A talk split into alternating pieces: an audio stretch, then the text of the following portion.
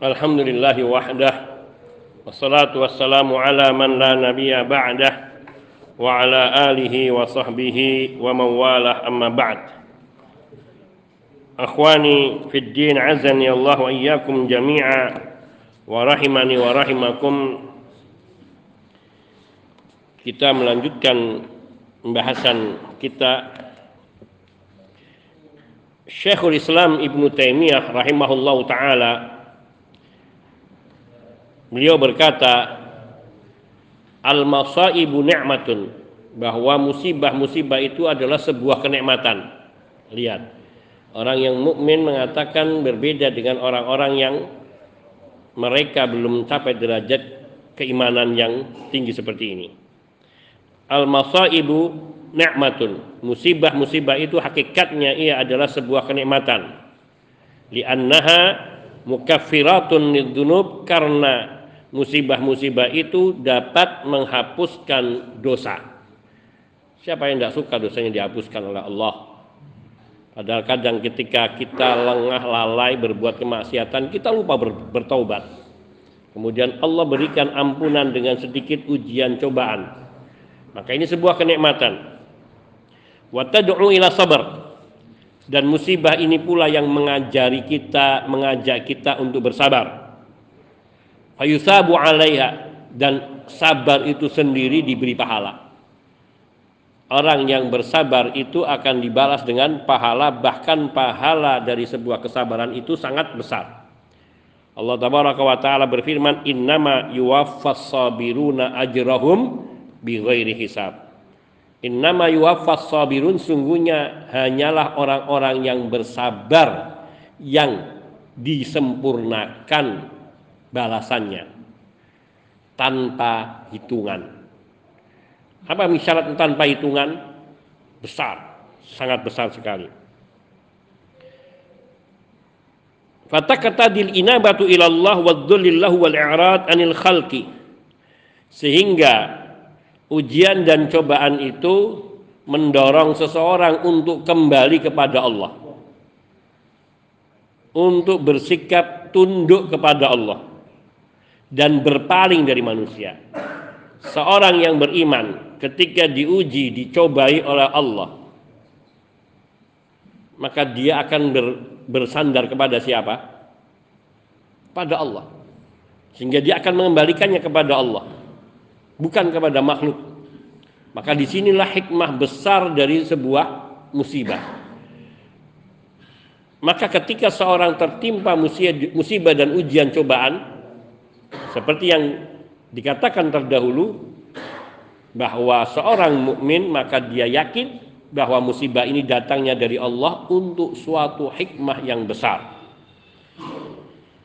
dan banyak lagi maslahatan dan hikmah yang besar pada musibah-musibah yang Allah timpakan kepada hamba-hambanya.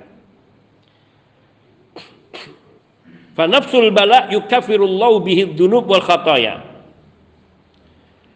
Ujian itu sendiri, ujian, cobaan itu sendiri Allah menghapuskan dengannya dosa dan kesalahan hamba. Dan ini merupakan a'dhamun ni'am min a'dhamin ni'am termasuk salah satu dari kenikmatan-kenikmatan yang paling besar. Karena sungguh ketika kita tidak dibalasi di dunia dan dibalasi di akhirat, maka ini adalah sebuah kebinasaan bagi kita. Wal'iyadzubillah. Oleh karena itu sampai ada seorang sahabat Nabi ingin supaya di akhiratnya dia tidak disiksa oleh Allah, dia berdoa ya Allah balaslah hukumanku di dunia ini maka hampir sahabat Nabi ini tangannya badannya tidak pernah nggak pernah hilang dari demam sepanjang hidupnya itu demam Allahu Akbar karena meminta supaya tidak dibalasi di akhirat kalau kita ya, tapi kita juga tidak dianjurkan. Ada seorang sahabat Nabi yang berdoa seperti itu, ya Allah balaslah aku di dunia sehingga dia sakit parah dan dia nggak tahan karena mungkin kemaksiatannya lebih besar daripada saudaranya. Maka Nabi Shallallahu Alaihi Wasallam mengatakan kalau kau memohon kepada Allah mohon yang baik, jangan mohon yang jelek.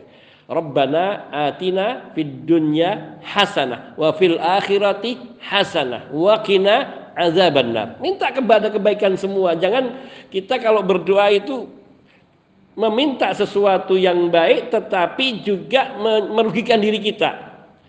Nah, seperti tadi ya Allah balas aku di dunia jangan di akhirat. Jangan minta diampuni dosa-dosanya, dibersihkan dosa-dosanya sehingga kita mohonnya ya Allah berilah kami kebaikan di dunia, kebaikan di akhirat dan selamatkan kami, jaga kami dari adab neraka.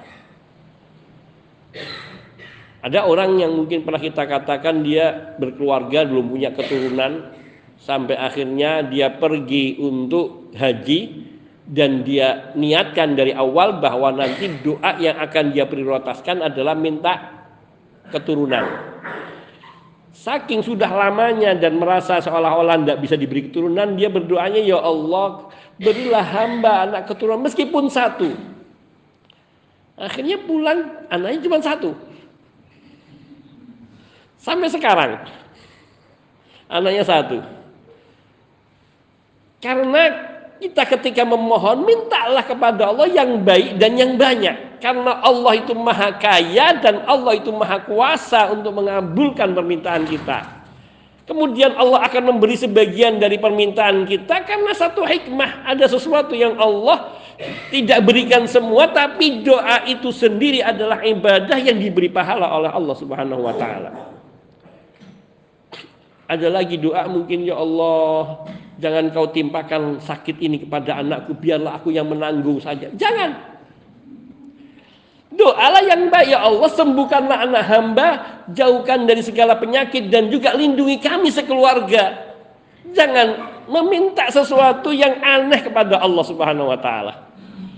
Allah itu maha kuasa dan kadang kalau pas ucapan kita bertepatan dengan waktu di mana Allah mengabulkan doa, terkabul doa itu. Waliyadzubillah. Maka minta kepada Allah yang baik-baik. Maka ini bahwa banyak sekali bahwa ujian itu sendiri, cobaan itu sendiri menghapuskan doa, menghapuskan dosa seseorang dan kesalahan-kesalahannya. Dan ia min a'dhamin ni'am bahwa musibah, cobaan, ujian itu termasuk salah satu dari berbagai hal kenikmatan yang agung dari Allah Subhanahu wa taala. Fal masaib rahmah wa ni'mah bahkan bukan sekedar kenikmatan tapi juga rahmat kata Ibnu Ibnu Taimiyah rahimahullah. Fi haqqi umumil khalqi. Secara umum bahwa musibah itu bagi makhluk itu adalah rahmat dan kenikmatan. Illa ayyadkhula sahibuha bisababiha fi ma'asin a'dham mimma kana qablu dzalik mimma kana qabla dzalik kecuali apabila musibah itu menyebabkan seseorang masuk ke dalam kemaksiatan yang lebih besar dari sebelumnya maka ini bukan nah bukan nikmat bukan rahmat. Seseorang diberi ujian cobaan tidak sabar dia marah mencela Allah. Nah ini artinya lebih jelek dari yang pertama. Maka ini bukan nikmat bukan rahmat. Maka ini menjadi keburukan. Fayakunu syarran alaihi. Min jihati ma'asabahu fi dinihi yakni karena musibah ini tidak sekedar menimpa pada dirinya tapi juga pada agamanya. Karena dia tidak bersabar dengan ujian dan cobaan. Karena ada sebagian orang apabila dia uji dengan kefakiran, diuji dengan suatu penyakit atau suatu penderitaan, kemudian dia menjadi munafik, dia menjadi hidupnya tidak pernah tenang, hatinya menjadi sakit, bahkan dia menampakkan kekufuran, meninggalkan berbagai kewajiban dan melakukan perbuatan-perbuatan yang haram yang menyebabkan kerusakan pada agamanya. Ada orang yang seperti naudzubillah bin dalik, naudzubillah maka kita ini berlindung terus kepada Allah.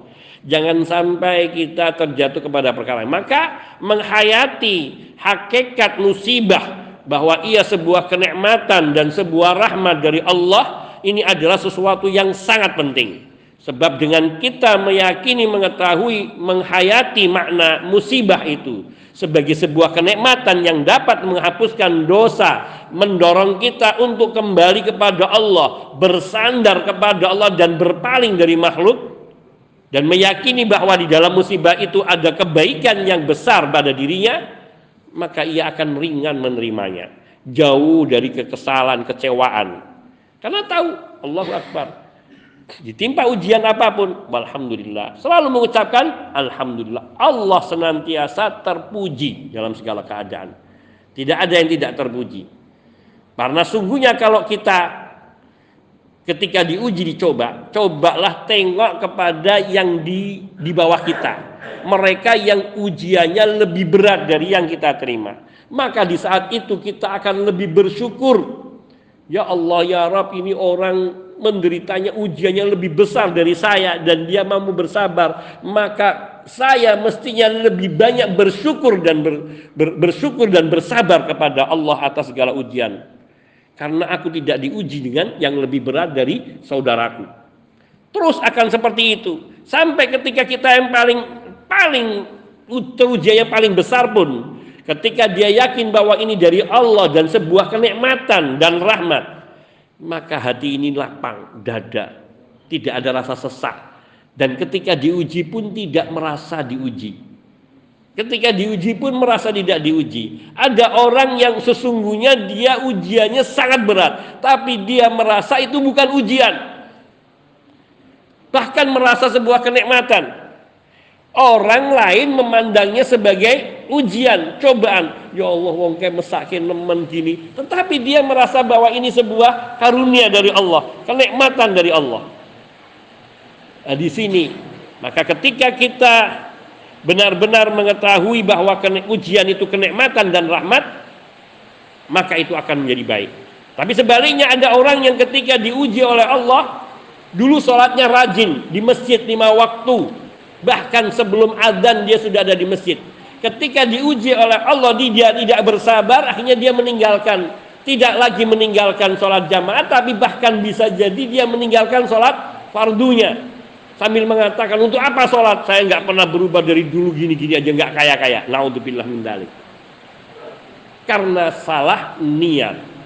Bahwa sungguhnya kita beribadah karena kita diciptakan oleh Allah untuk beribadah kepada Allah kita sholat bukan supaya hidup kita di dunia ini nikmat menjadi kaya tidak. Rasul kita Muhammad sallallahu alaihi wasallam beliau adalah orang yang paling bertakwa dan hidup beliau termasuk orang yang paling susah dari seluruh umatnya. Ujian yang Allah timpakan kepada para nabi itu dua kali lipat dari ujian hamba. Dari ujian kita semuanya, umatnya. Sehingga ketika ditanya ya Rasulullah man asyaddun nasi man asyaddun nasi balaan? Ya Rasulullah siapakah orang yang paling berat ujiannya cobaannya? Maka Nabi mengatakan sallallahu alaihi wasallam al anbiya thummal amsalu fal amsal. Para nabi. Sehingga para nabi ini yang paling berat ujiannya cobaannya Fal amsal wal amsal kemudian di bawahnya lagi. Para sahabat as-siddiqin kemudian di bawahnya lagi asyuhada atau solihin dan orang-orang yang terus di bawahnya. Semakin turun iman seseorang semakin kecil ujiannya dan cobaannya. Kadang orang imannya sudah sangat tipis ujiannya ringan tapi perasaannya paling berat. Kayaknya dia merasa paling besar ujiannya. Padahal dia paling ringan ujiannya Kenapa? Karena kadang keimanannya yang tipis itulah yang menyebabkan seseorang itu merasa tidak diberi kenikmatan. Padahal hakikatnya ujian dan cobaan itu sendiri sebuah kenikmatan. Allahu Akbar. Maka kita selalu berlindung kepada Allah Subhanahu wa taala dari sikap kufur kufur nikmat dan juga memohon kepada Allah untuk selalu diberi kesabaran. Allahumma raddina biqadaika wa sabbirna ala ta'atika. Ya Allah, buat kami ridha untuk menerima setiap takdirmu dan buat kami senantiasa sabar ala ta'atika di dalam menjalankan ketaatan kepadamu yaitu menunaikan perintah menjauhi larangan bersabar di dalam menghadapi ujian dan cobaan Ini semua bagian daripada ketaatan kita kepada Allah tabaraka wa taala. Fahadha kanatil afiyah kharan lau min jihati ma auratathul musibah. Orang yang kalau dia diuji, dicobai dengan musibah kemudian dia berubah sikapnya, maka orang yang seperti ini orang yang seperti ini terbebaskan dari ujian dan cobaan itu lebih baik. Sehingga kadang ada orang yang amalannya biasa-biasa saja, tapi dia bukan orang yang lalai, kewajiban dia tetap laksanakan. Tapi orangnya kok tidak pernah diuji oleh Allah seolah-olah hidupnya kok nyaman saja. Karena Allah tahu ini kalau diuji dengan yang berat sedikit bisa berubah imannya dan Allah sayang sehingga Allah biarkan dia dengan kenikmatannya dan tetap bertahan. Namun tetap bahwa kedudukan orang yang diuji kemudian dia bersabar, nilainya dan kedudukannya di sisi Allah lebih besar daripada orang yang tidak diuji. Meskipun sama-sama masuk masuk ke dalam surga Allah tabaraka wa taala.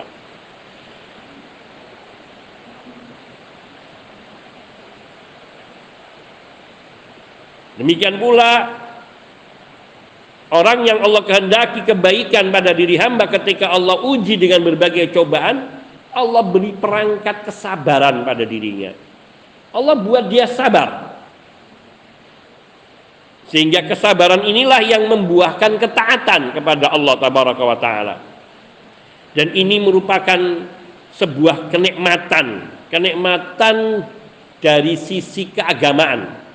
Karena orang yang bersabar ketika diuji oleh Allah itu membuahkan kebaikan dalam beragamanya. Dia akan semakin taat semakin dekat kepada Allah semakin banyak meminta kepada Allah. Ada orang yang kalau tidak diuji oleh Allah mintanya sekedarnya. Doanya itu hanya ya ala kadarnya seolah-olah tidak berdoa. Tapi ketika diuji oleh Allah dia semakin semangat doanya maka sungguhnya musibah ini menjadi sebuah kenikmatan pada orang yang seperti ini dan membuahkan kebaikan di dalam agamanya. Karena dia semakin banyak mentaati Allah bangun tengah malam di penghujung malam. Kenapa? Karena banyak dia menghadapi ujian cobaan seperti didolimi oleh orang di dunia. Dia menghadapi cobaan dan segala macam. Dan dia beriman sehingga dia datangnya kepada Allah, memohonnya kepada Allah, bersandarnya kepada Allah. Maka ujian dan cobaan ini sebuah kenikmatan. Mendorongnya untuk semakin meningkatkan ketakwaannya. Ada cerita yang pernah saya kisahkan seseorang yang dia dulunya bukan orang baik bukan orang baik banyak berbuat maksiat dan bahkan mendolimi orang banyak. Namun ketika dia diuji oleh Allah terjadilah suatu peristiwa kecelakaan yang membuat dirinya tidak bisa berbuat apa-apa tapi masih hidup. Sampai harus diamputasi sebagian dari anggota tubuhnya yang dulunya banyak memuja-mujanya meninggikannya semuanya pergi mendaukannya. Karena mereka bukan teman baik. Namun ada tetangganya yang dia orang baik yang tahu ini orang hanya tidak tahu dia didekati dinasihati dibesarkan hatinya. Akhirnya dia bertaubat kepada Allah dan menjadi baik dan dia ridho dengan ketentuan yang Allah berikan kepadanya lihat kadang ujian dan cobaan merubah orang dari ke kedoliman kemaksiatan kepada ketaatan. Karena sungguhnya musibah itu tidak selalu jelek. Apalagi bila Allah dengan musibah itu menghendaki kebaikan pada diri hamba. Maka sungguhnya musibah yang Allah berikan kepada hamba dilihat dari sisi perbuatan Allah, maka semuanya adalah rahmat bagi makhluknya. Adapun orang ada orang yang ini orang yang dia jelek tidak pernah berubah dinasihati tidak bisa Allah timpakan ujian cobaan sehingga dia tidak mengganggu orang lain. Ini juga rahmat dari Allah Subhanahu wa taala sehingga orang-orang baik merasa terhindar dari keburukannya. Allah senantiasa terpuji dan terpuji ketika Allah menimpakan ujian dan cobaan serta musibah kepada hamba. Allah terpuji ketika Allah melimpahkan rahmat kenikmatan kepada hamba-hambanya. Karena sungguhnya seseorang akan melihat kebaikan kalau dia beriman kepada Allah. Dan sungguh orang yang tidak beriman kepada Allah akan selalu bersikap suudon kepada Allah dalam semua hal. Bahkan ketika diberi kenikmatan pun dia tidak bersyukur. Dia diberi kenikmatan tapi tidak bersyukur. Satu contoh misalnya wal billah dia dagang baru buka dagangan dia mentargetkannya keuntungannya hari ini satu juta dapatnya lima ratus ribu tapi ini untung lima ratus ribu ini aduh kok cuma lima ratus ribu lihat tapi bagi orang yang dia mensyukuri nikmat Allah setiap pemberian dari Allah adalah sebuah karunia yang patut disyukuri ketika dia bahkan di hari itu tidak untung dia tetap memuji Allah Subhanahu wa taala dia yakin Allah masih mengujinya. Dia yakin Allah tidak bermaksud buruk kepada dirinya. Maka sungguh orang yang beriman itu selalu baik seperti yang disabdakan oleh Nabi Shallallahu Alaihi Wasallam. Sungguhnya orang mukmin itu urusannya selalu baik antara syukur dan sabar. Kalau diberi kebaikan dia bersyukur kepada Allah. Dan bila diuji dengan suatu ujian cobaan maka dia bersabar. Dan dua hal ini selalu membuahkan kebaikan pada diri seorang hamba. Maka kesabaran terhadap ujian cobaan dari Allah Subhanahu wa taala ini adalah karunia kenikmatan di dalam agamanya dan juga setelah Allah menghapuskan dosa-dosanya Allah berikan rahmat lainnya sehingga Allah Subhanahu wa taala memuji hamba-hambanya yang bersabar ketika diuji dan bersabar. Allah memuji hamba-hambanya yang bersabar ketika diuji. Allah tabaraka wa taala berfirman dalam surat Al-Baqarah ayat 157, "Ulaika alaihim salawatum mir rabbihim wa rahmah." mereka yaitu orang yang ketika diuji coba dicobai oleh Allah mengucapkan inna lillahi wa inna ilaihi rajiun. Mereka ini adalah ulaika. Alaihim salawatu min rabbi mereka inilah orang yang dicurahi oleh Allah salawat dan rahmat untuk mereka dari Allah Rabb mereka min rabbihim suatu karunia kenikmatan yang luar biasa tapi kita tidak berarti minta ya Allah timpakanlah musibah kepada hamba. Tidak. Tetap kita memohonnya kebaikan Rabbana atina fid dunya hasanah wa fil akhirati hasanah wa qina adzabannar. Namun kita juga boleh berdoa Allahumma sabbirna Allahumma sabbirna ala taatika wa an masaibika wa balaka wa balaika. Ya Allah sabarkanlah kami di dalam mentaatimu yakni dalam segala keadaan menjalankan perintah, menjauhi larangan, menghadapi ujian cobaan, sabarkan kami, sabarkan hamba selalu. Maka sungguh mereka orang-orang yang bersabar ketika diuji oleh Allah dan hanya mengatakan inna lillahi wa inna ilaihi raji'un. Kita mengucapkan dengan penuh keyakinan kita ini milik Allah dan sungguhnya kita ini pasti suatu hari akan kembali kepada Allah Subhanahu wa taala. Maka Allah berikan ampunan. Ghufranus sayyiat, ampunan dari Allah. Rahmat Allah itu berupa pemberian ampunan. Warabud darajat dan ditinggikan derajatnya oleh Allah Subhanahu wa taala.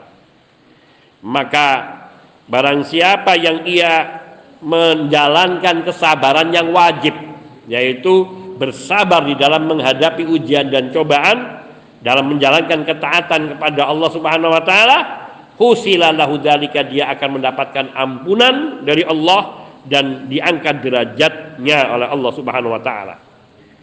Karena sungguhnya termasuk hikmah ilahiyah yaitu hikmah yang datangnya dari Allah Subhanahu wa taala Ketika Allah memperlakukan berbagai menimpakan berbagai ujian dan cobaan kepada hamba-hamba, ketika ujian cobaan itu menimpa diri hamba, maka sungguh di situ akan tampak kelihatan siapa yang benar-benar ia beriman kepada Allah dan siapa yang ingkar kepada Allah. Siapa yang ia bersabar dan ridha dan siapa yang dia murka, kecewa dan marah kepada Allah. Sebagaimana sabda Nabi Shallallahu Alaihi Wasallam dalam hadis yang diriwayatkan oleh Imam At-Tirmidzi dan dihasankannya, Nabi bersabda, Inna idhamal jaza ma'a idhamil bala. Wa inna Allah idha ahabba qawman ibtalahum. Faman radiya falahu ridha wa man sakhita falahu sakhat.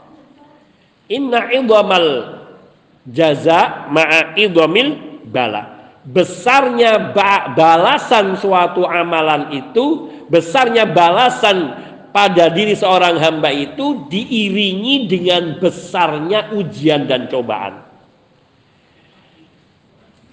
Sungguhnya Allah idza Allah idza ibtala Allah idza habba qauman sungguhnya Allah apabila mencintai suatu kaum ibtalahum pasti Allah akan menguji mereka. Nah di sini baru nanti akan ketahuan siapa yang benar-benar dicintai oleh Allah.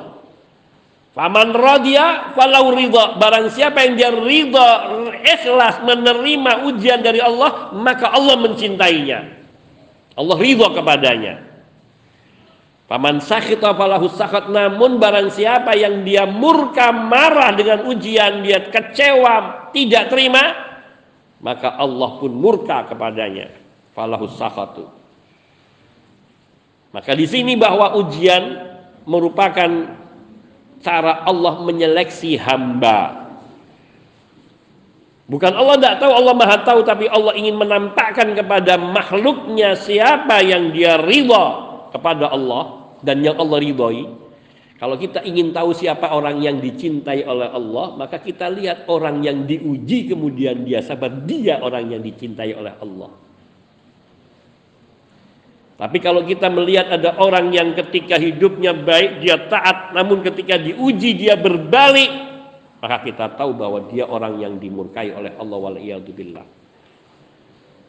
Maka di sini juga sebagai pelajaran buat kita untuk belajar terus bersabar dan ridho. Makna ridho sendiri huwa ayaslamal abdu am ayusrimal abdu amrahu ilallah. Yaitu seseorang menyerahkan urusannya kepada Allah. Serahkan semua urusannya kepada Allah. Wa yuhsinu wa dan selalu berhusnudzon kepada Allah. Kita harus belajar itu karena ini bagian dari akidah Seseorang ketika dia bisa berhusnudon kepada Allah dalam segala keadaan, dia akan ridho. Karena dia selalu berprasangka baik. Oh Allah sedang berbuat baik kepada saya. Allah sedang berikan kenikmatan kepada saya. Allah sedang, Allah selalu baik. Kamu di gini, Alhamdulillah. Karena sungguhnya apa yang datangnya dari Allah pasti baik. Ini husnudon. Barang siapa yang dia beranggapan jelek pada diri Allah, maka dia berarti tidak ridho. Maka di sini namanya ridho itu adalah menyerahkan semua urusannya kepada Allah dan berhusnudzon kepada Allah wa yarghabu fi thawabih dan yang ketiga yaitu dia selalu berharap mendapatkan pahala dari Allah atas kesabaran dan keridoannya. Jadi kalau kita diuji oleh Allah yakin Allah mudah-mudahan Allah memberi pahala kepada saya, balasan. Karena tadi inna idhamal jaza ma'a idhamil bala. Besarnya sebuah balasan dari Allah itu dibarengi dengan besarnya ujian cobaan. Maka semakin besar ujiannya, semakin besar pula pahalanya. Maka ketika kita diuji oleh Allah, kita harus bersabar dan kita yakin kita berharap diberi pahala atas kesabaran kita. Dan sungguh sudah sering kita sebutkan bahwa orang-orang yang nanti ketika di yaumul kiamah melihat balasan dari kesabarannya dia pingin kembali ke dunia sekiranya dia dihidupkan lebih sengsara dari sebelumnya. Jadi bukan pi, sudah masuk di surga, sudah mendapatkan kenikmatan, dia pingin kembali ke dunia bukan untuk lebih hidup lebih enak, lebih nyaman, tapi pingin lebih susah lagi. La ilaha illallah. Kenapa? Karena dia sudah melihat balasan yang Allah berikan pada kesabarannya ketika di dunia. Sehingga Nabi Shallallahu Alaihi Wasallam beliau bercerita seseorang ketika di dunianya hidupnya sengsara dan dia bersabar, diuji, dicobai oleh Allah berbagai macam ujian cobaan, dia bersabar. Kemudian ketika dia menghadap Allah dan dia melihat balasan dari kesabarannya, dia pingin kembali sekiranya di dunia dia disiksa, digergaji dari kepala sampai dengan kakinya. Dan bersabar terhadap ujian itu. La ilaha illallah. Kadang kita disodorin peso gini tempelin sudah sudah angkat tangan kita. Maka ini karena Masya Allah orang-orang yang sudah bisa menghayati Kemudian as-sakhat, bagaimana makna as-sakhat murka itu? Apa makna Allah itu murka kepada hamba dan bagaimana hamba itu murka kepada Allah? Al-karahiyah, makna as-sakhat itu tidak suka, tidak terima. Ada muridho, tidak rela, tidak terima. Jadi ketika diuji oleh Allah, kemudian dia tidak terima, tidak ridho, Wa man sakhita 'ala Allah ma dabbarahu falahu sakhatu Allah. Barang siapa yang dia tidak terima dan benci terhadap apa yang Allah timpakan pada dirinya, Allah ujikan pada dirinya, maka Allah pun benci kepadanya dan Allah pun tidak menerimanya, tidak ridho kepadanya. La ilaha illallah, jangan sampai. Jangan sampai kita tidak diridhai oleh Allah Subhanahu wa taala. Maka benarlah orang yang mengatakan biarlah saya dibenci oleh seluruh umat manusia asal Allah tidak membenci saya. Ini ungkapan. Ungkapan kalau orang dibenci semua orang ya jelek juga. Artinya dia orang jahat gitu. Tapi ini satu ungkapan pernyataan bahwa sungguhnya ridha Allah itulah tujuan utama dari dari pengabdian kita kepada Allah Subhanahu wa taala.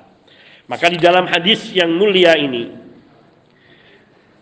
ada pelajaran yang penting apa? Yang pertama al jaza min jinsil amal. Faedah penting yang pertama bahwa balasan dari suatu perbuatan itu sejenis dengan perbuatannya. Orang yang sabar dia ridho maka Allah ridho kepadanya. Nah, sejenis balasannya itu serupa dengan perbuatannya. Perbuatan dia ridho dengan dengan ujian Allah maka Allah pun ridho. Sebaliknya yang dia murka tidak suka tidak terima maka Allah pun juga tidak suka, tidak terima dan murka kepadanya. Dan di sini juga faidah yang kedua dari hadis ini isbatur ridha min Allah Subhanahu wa taala ala ma yaliku kasairi ma yaliku bi kasairi sifatihi. Bahwa Allah itu memiliki sifat ridha. Dan ridhonya Allah itu sesuai dengan sesuai dan layak dengan dat Allah, sesuai dengan dan Allah Subhanahu wa taala yang maha sempurna. Maka ridhonya Allah adalah ridho yang sempurna. Seperti sudah kita ungkapkan terdahulu kalau nggak salah bahwa Allah Subhanahu wa taala kalau Allah mencintai hambanya maka cinta Allah kepada hamba adalah cinta yang layak yang besar Sesuai dengan keimanan hamba itu, sesuai dengan kecintaan hamba itu, tapi balasannya berbeda, lipatannya. Allahu Akbar. Orang yang dicintai oleh Allah, dicintai oleh Allah, dia dijaga matanya, telinganya, tangannya, kakinya dari melakukan hal-hal yang tidak diridhoi oleh Allah. Allahu Akbar. Selalu dibimbing kepada kebaikan, itu yang pertama. Yang kedua kalau dia berdoa memohon kepada Allah, Allah berjanji akan mengabulkan. Minta apa saja. Yang ketiga kalau dia berlindung kepada Allah, maka Allah akan lindungi dari apa keburukan yang dia mohonkan. Yang keberapa? Yang keempat, kalau ada orang yang berani mengusik musuhinya, maka musuh lawannya Allah. La ilaha illallah. Allah berfirman dalam hadis qudsi yang sahih, Allah berfirman, "Man 'ada li waliyan faqad adzantuhu bil harbi." Barang siapa yang memusuhi kekasihku waliku, maka aku nyatakan, aku umumkan perang dengannya. La ilaha illallah. Ke orang kok nantang Allah. Eh, itu maknanya bahwa menantang orang yang dicintai oleh Allah, dia menantang Allah. Maka ini satu hal yang bahaya berat.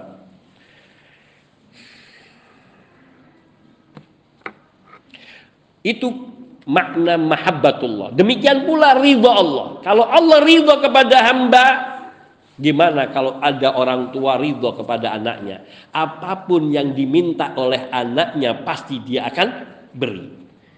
Ini Allah yang ridho kepada hamba maka keridoan Allah itu adalah keridoan yang sempurna, yang sesuai, yang layak dengan dat Allah Subhanahu wa taala. Sebagaimana sifat-sifat Allah yang lain seperti itu. Semua sifat Allah adalah laisa kamitslihi syai'un. Tidak ada sesuatu pun yang menyerupai. Dan tidak ada sesuatu pun yang merupai karena kesempurnaannya sebagaimana firman Allah Hal ta'lamu lahu samia. Apakah kamu tahu ada yang menandinginya? Pada nama Allah, pada sifat-sifat Allah.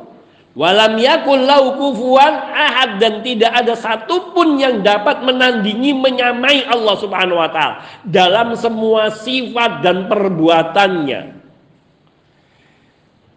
Karena memang benar Allah tabaraka wa ta'ala yang menciptakan alam semesta yang begitu agungnya dan Allah mampu menciptakan alam semesta ini seribu atau semiliar alam semesta seperti ini.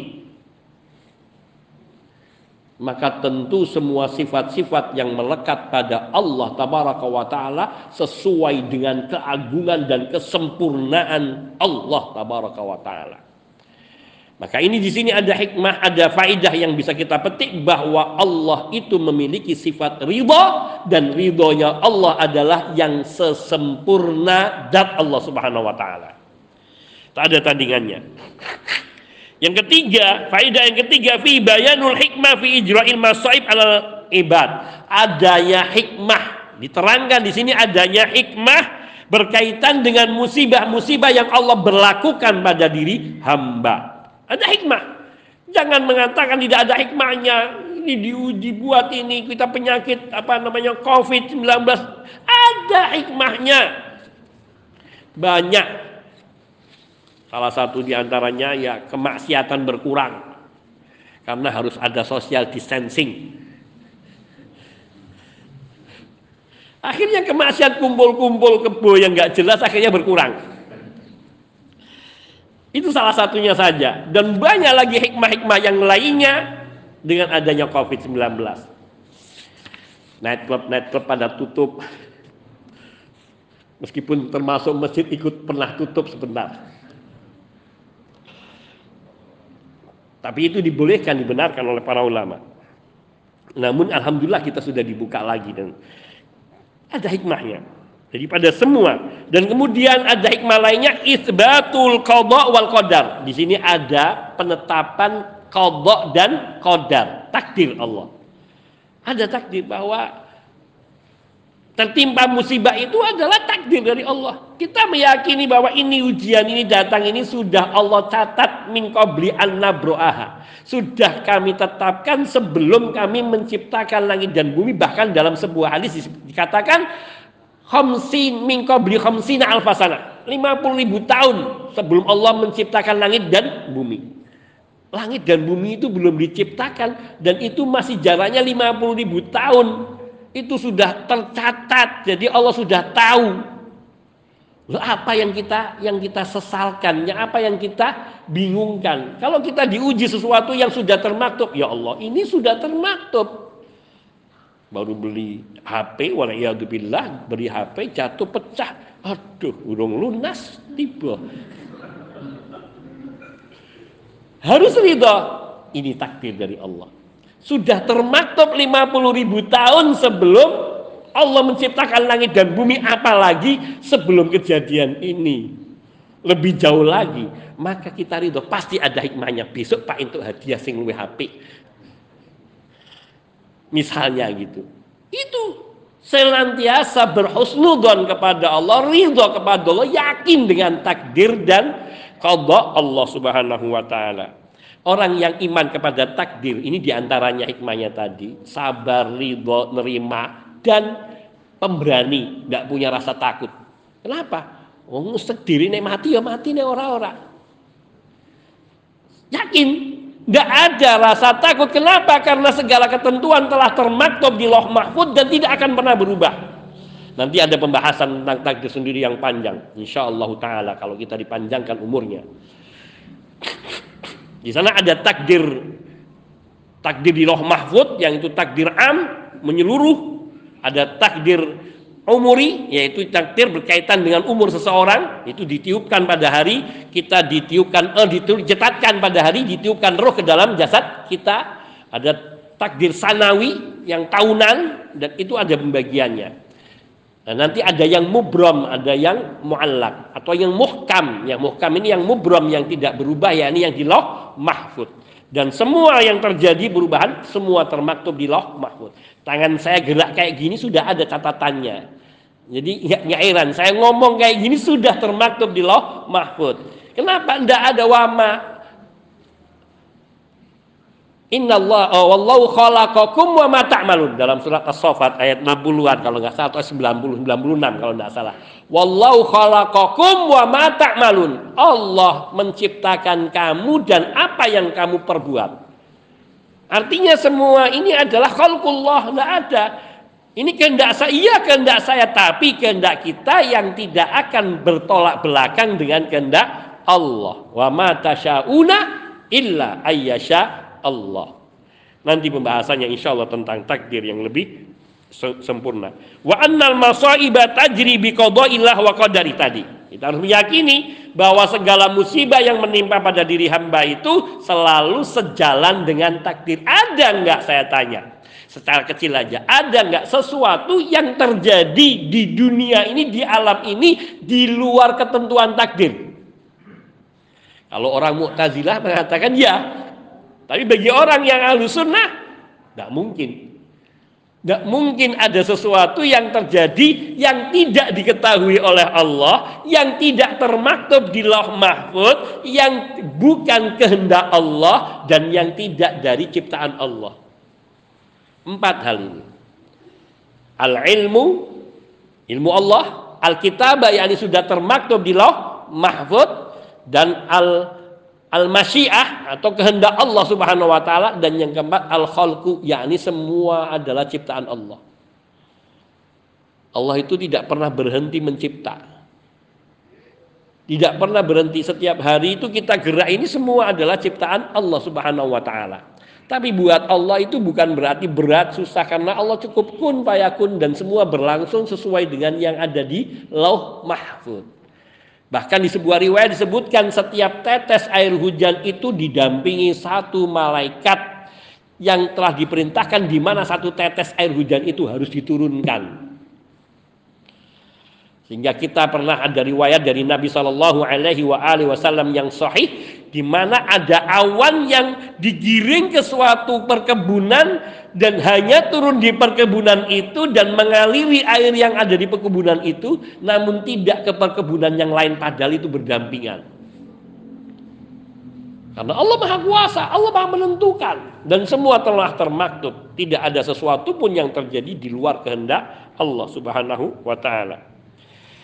Wa fi masyru'iyatu sabri alal masaib. Maka kalau orang itu yakin, ini hikmah yang lainnya, kalau orang itu yakin bahwa segala musibah terjadi dengan takdir Allah dan itu telah ada di Loh Mahfud sejak 50 ribu tahun sebelum Allah menciptakan langit dan bumi, maka akan mendorong kita untuk bersabar.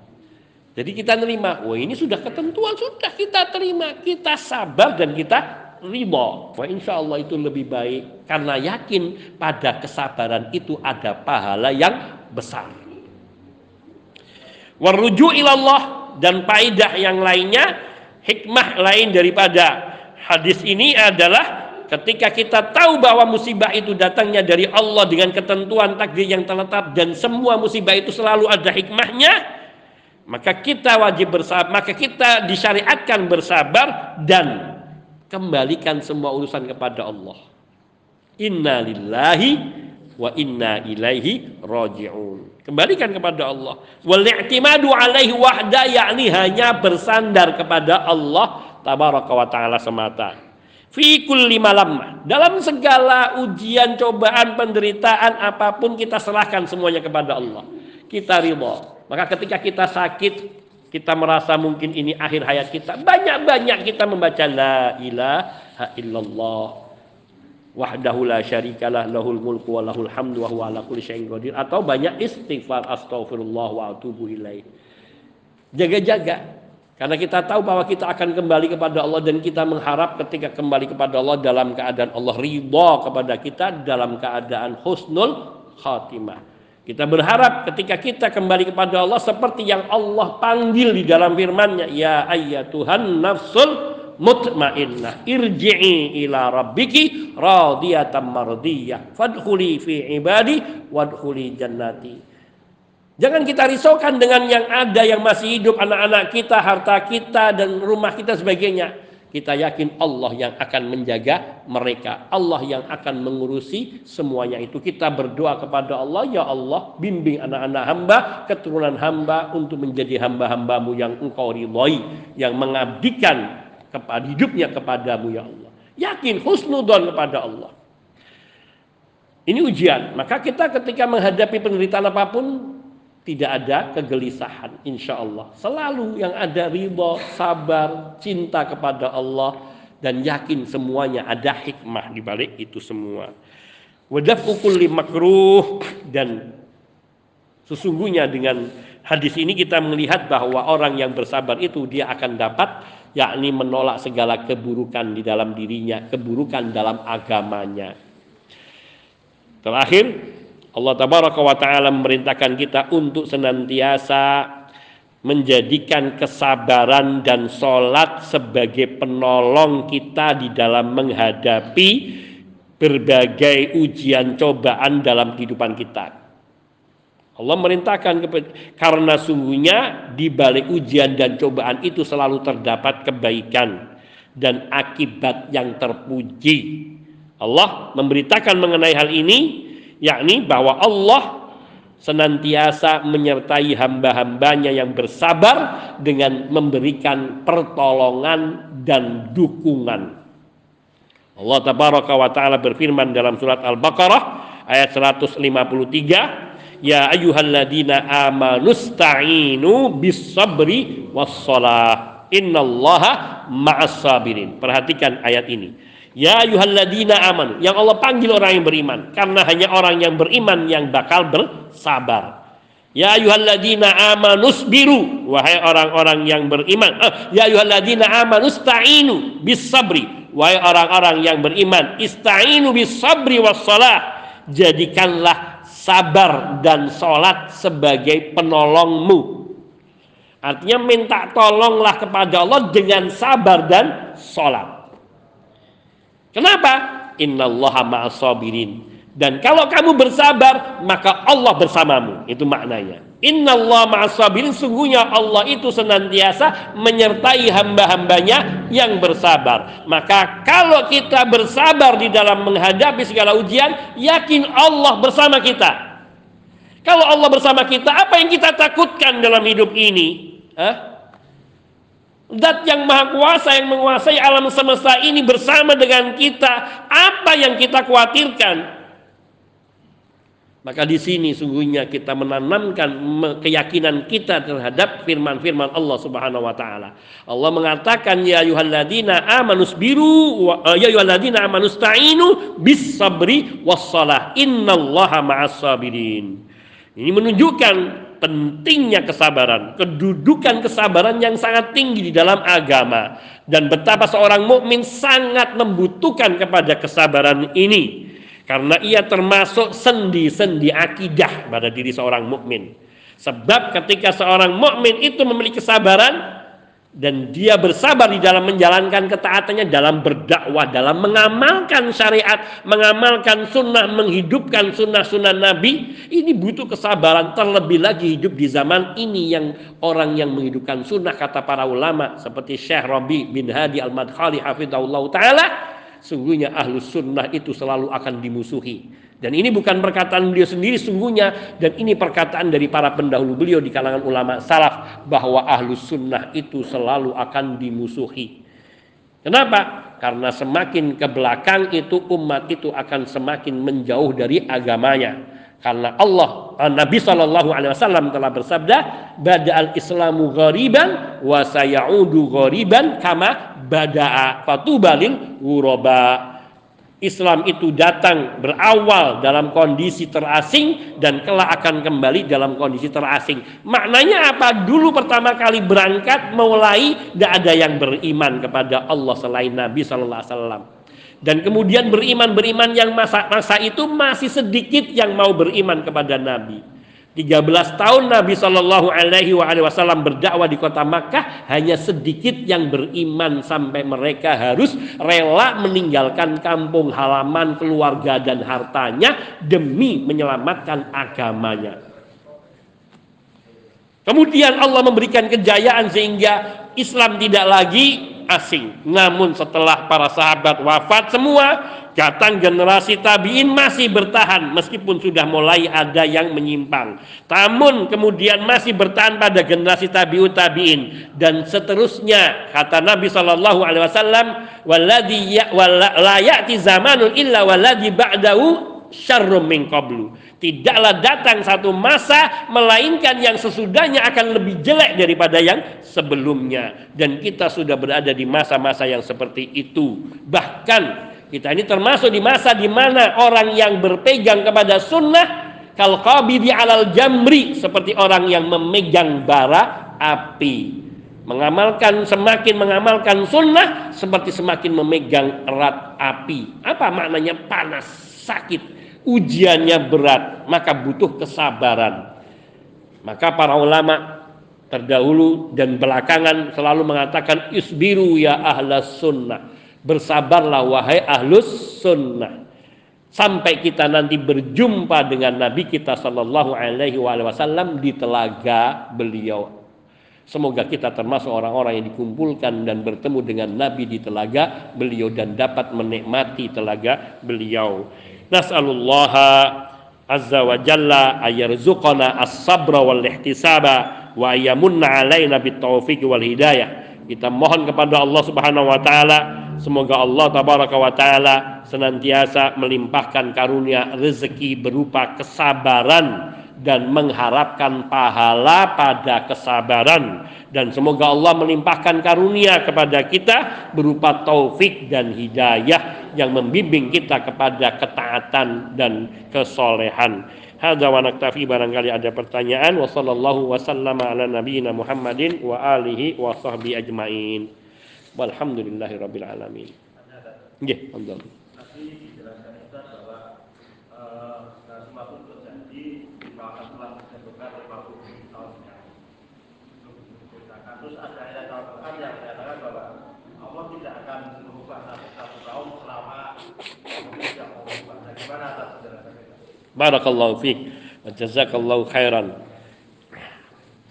Bahwa Allah Subhanahu wa taala tadi ada yang namanya takdir am takdir am itu yang meliputi semuanya itu yang ada di loh mahfud yang itu tidak akan pernah berubah kenapa nggak pernah berubah karena Allah maha mengetahui. Allah maha kuasa. Allah maha berkehendak. Bagaimana mungkin Allah yang mengetahui? Dan Allah mengetahui segala apa saja yang akan terjadi dari awal Allah menciptakan langit dan bumi sampai siapa-siapa yang masuk surga dan siapa-siapa yang masuk neraka. Karena Allah maha alim, maha mengetahui dan ilmu Allah adalah ilmu azali, yaitu tidak memiliki awalan. Yang artinya sudah tahu pokoknya gimana menggambarkannya. Maka di sini satu, bahwa ini ilmu azali Allah itulah yang termaktub di dalam lauh mahfud tidak akan pernah berubah namun di sana ada ada takdir umuri. Takdir umuri itu takdir individu fardi yang pada setiap orang ketika telah ditiupkan ruh ke dalam dirinya, jasadnya di usia 121 hari, pada saat itu maka dicatat payuk maru bikat birizkihi wa ajalihi wa amalihi wa, wa sa'idun au syakiyun Empat hal yang akan dicatatkan dan ini berkaitan dan inilah yang mungkin kadang bisa berubah dengan dengan ketetapan Allah tapi tidak berubah dengan yang ada di loh mahfud. Jadi yang ada pada takdir individu inilah yang Rizkinya seseorang itu awalnya terbatas. Namun karena kemudian dia ditakdirkan oleh Allah di, di loh mahfud itu dia banyak banyak silaturahim, ya, banyak silaturahim, suka menyambungkan hubungan kekeluargaan, memaafkan sahabatnya, saudaranya. Allah panjangkan umurnya, Allah lipatkan rezekinya, merubah yang ada di takdirnya, namun tidak merubah yang ada di loh mahfud. Ini salah satu contoh.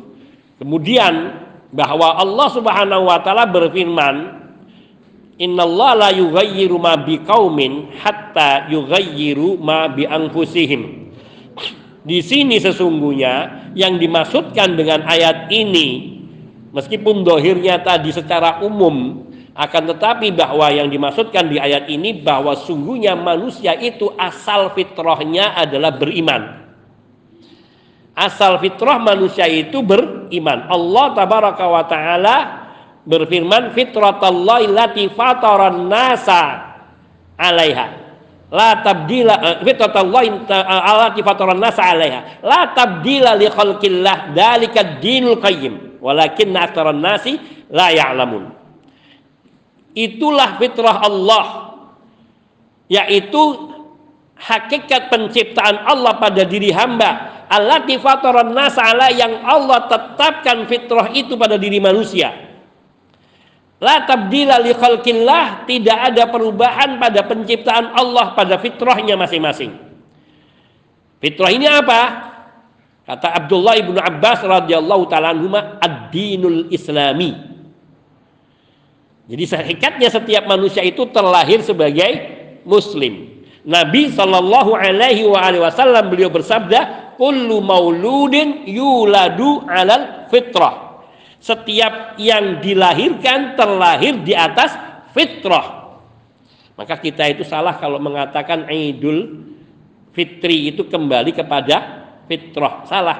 Bukan Idul Fitrah tapi Idul Fitri. Idul Fitri artinya apa? Kembali berbuka, tidak berpuasa. Al fitru itu berbuka. Al fitratu itu penciptaan atau maknanya adalah ad-dinul islami. Kita abaikan tadi kembali kepada kullu mauludin yuladu alal fitrah. Setiap yang dilahirkan ia terlahir di atas agama fitrah agama Islam. Fa'abawahu maka kedua orang tuanya lah yuhawidanihi yang menyebabkan anaknya menjadi Yahudi. Orang tuanya Yahudi, anaknya umumnya jadi Yahudi. Au yunasirani atau menjadikannya Nasrani. Orang tuanya Nasrani, umumnya anaknya menjadi Nasrani au atau menjadikan anaknya menjadi majusi. Karena orang tuanya majusi anaknya majusi. Kenapa disebutkannya tiga hal ini? Yahudi Nasrani adalah dua agama samawi besar. Agama samawi artinya agama wahyu. Tapi sudah berubah di zaman ini. Sudah banyak perubahan penyesatan. Kenapa majusi? Majusi mewakili agama bumi agama ardi yaitu agama buatan manusia, animisme, dinamisme, penyembahan kepada bintang, banyak kepada api dan sebagainya. Nah, ini agama paganisme gampangnya, agama penyembahan kepada berhala, me, me, me, meyakini adanya kekuatan pada makhluk. Tapi tidak disebutkan oleh Nabi au atau kedua orang tuanya lah yang menjadikan anak itu Islam. Kenapa? Karena fitrahnya manusia itu terlahir sebagai muslim. Kemudian ia berubah dengan perbuatan lingkungannya, atau kecenderungan di dalam dirinya yang tidak menerima dakwah kebenaran. Maka makna innallaha la yughayyiru ma biqaumin. Maknanya sungguhnya Allah tidak merubah keimanan pada diri sesuatu kaum yaitu maksudnya seseorang atau juga satu kaum hatta yughayyiru ma bi ma bi anfusim sehingga mereka sendiri yang merubah keyakinan iman yang ada pada diri mereka sesuai dengan hawa nafsu mereka. Ini anaknya berubah menjadi Yahudi Nasrani karena kaumnya, yakni keluarganya. Masyarakatnya, orang yang lahirnya di Amerika, di keluarga keluarga non muslim bertetangga dengan orang-orang Yahudi ya jadinya Yahudi kan gitu. Seperti itu ibaratnya. Maka itu maknanya innallaha la yughayyiru ma biqaumin hatta yughayyiru ma bi anfusim sehingga mereka sendiri yang merubah keimanan mereka itu dari diri mereka sehingga keluar daripada imannya. Ini juga ada ada di ayat lain. Saya lupa ayatnya yang lebih jelas lagi memaknai kepada makna ini. Apa itu? Yang maknanya sama. Sehingga ayat ini tidak bermakna umum seperti yang banyak dijadikan dalil oleh kaum Mu'tazilah atau kaum nativism, new nativism di zaman ini. Orang-orang yang berpikir rasional, liberal, dia menganggap bahwa kesuksesan seseorang itu adalah karyanya. Tapi sesungguhnya bukan karena semua keberhasilan seseorang, kebaikan seseorang itu adalah karunia dari Allah Subhanahu wa taala. Dan ayat ini tidak berkaitan dengan rezeki dalam pengertian kesuksesan seseorang.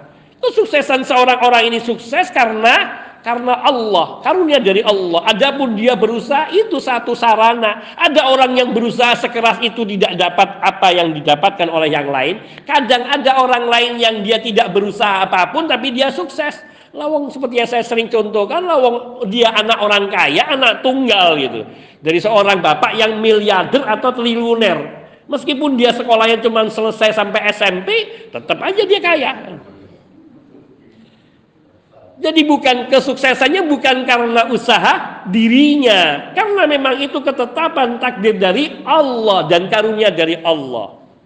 Maka yang dimaksudkan dengan perubahan di sini adalah perubahan keyakinan yang asalnya dia beriman kepada Allah sebagaimana Allah telah menyumpah kita di Lauh Mahfud, "Alastu bi rabbikum bukankah aku adalah Rabb kalian?" Maka kita semua menyatakan saat kita sebagai ruh belum menyatu dengan jasad kita. Bala syahidna. Benar kami bersaksi bahwa engkau ya Rab adalah Rab kami. Maknanya semua yang lahir itu dia hakikatnya awalnya fitrah. Awalnya di atas agama Islam. Di agama Tauhid kemudian kehidupan dan kaumnya lah yang merubahnya dari iman kepada kepada selain Islam. Kecuali mereka yang dirahmati oleh Allah dia berubah mendapatkan hidayah dan berpindah kepada agama agama semula yaitu agama Islam. Hada wallahu taala ada yang lainnya saya cukupkan mungkin sampai di sini. Hadza minni wal afu minkum wa sallallahu wasallam ala nabiyyina Muhammadin wa alihi wa sahbihi ajmain. Walhamdulillahi rabbil alamin. Subhanakallahumma bihamdika asyhadu an la ilaha illa anta astaghfiruka wa atubu ilaik. Assalamualaikum warahmatullahi wabarakatuh.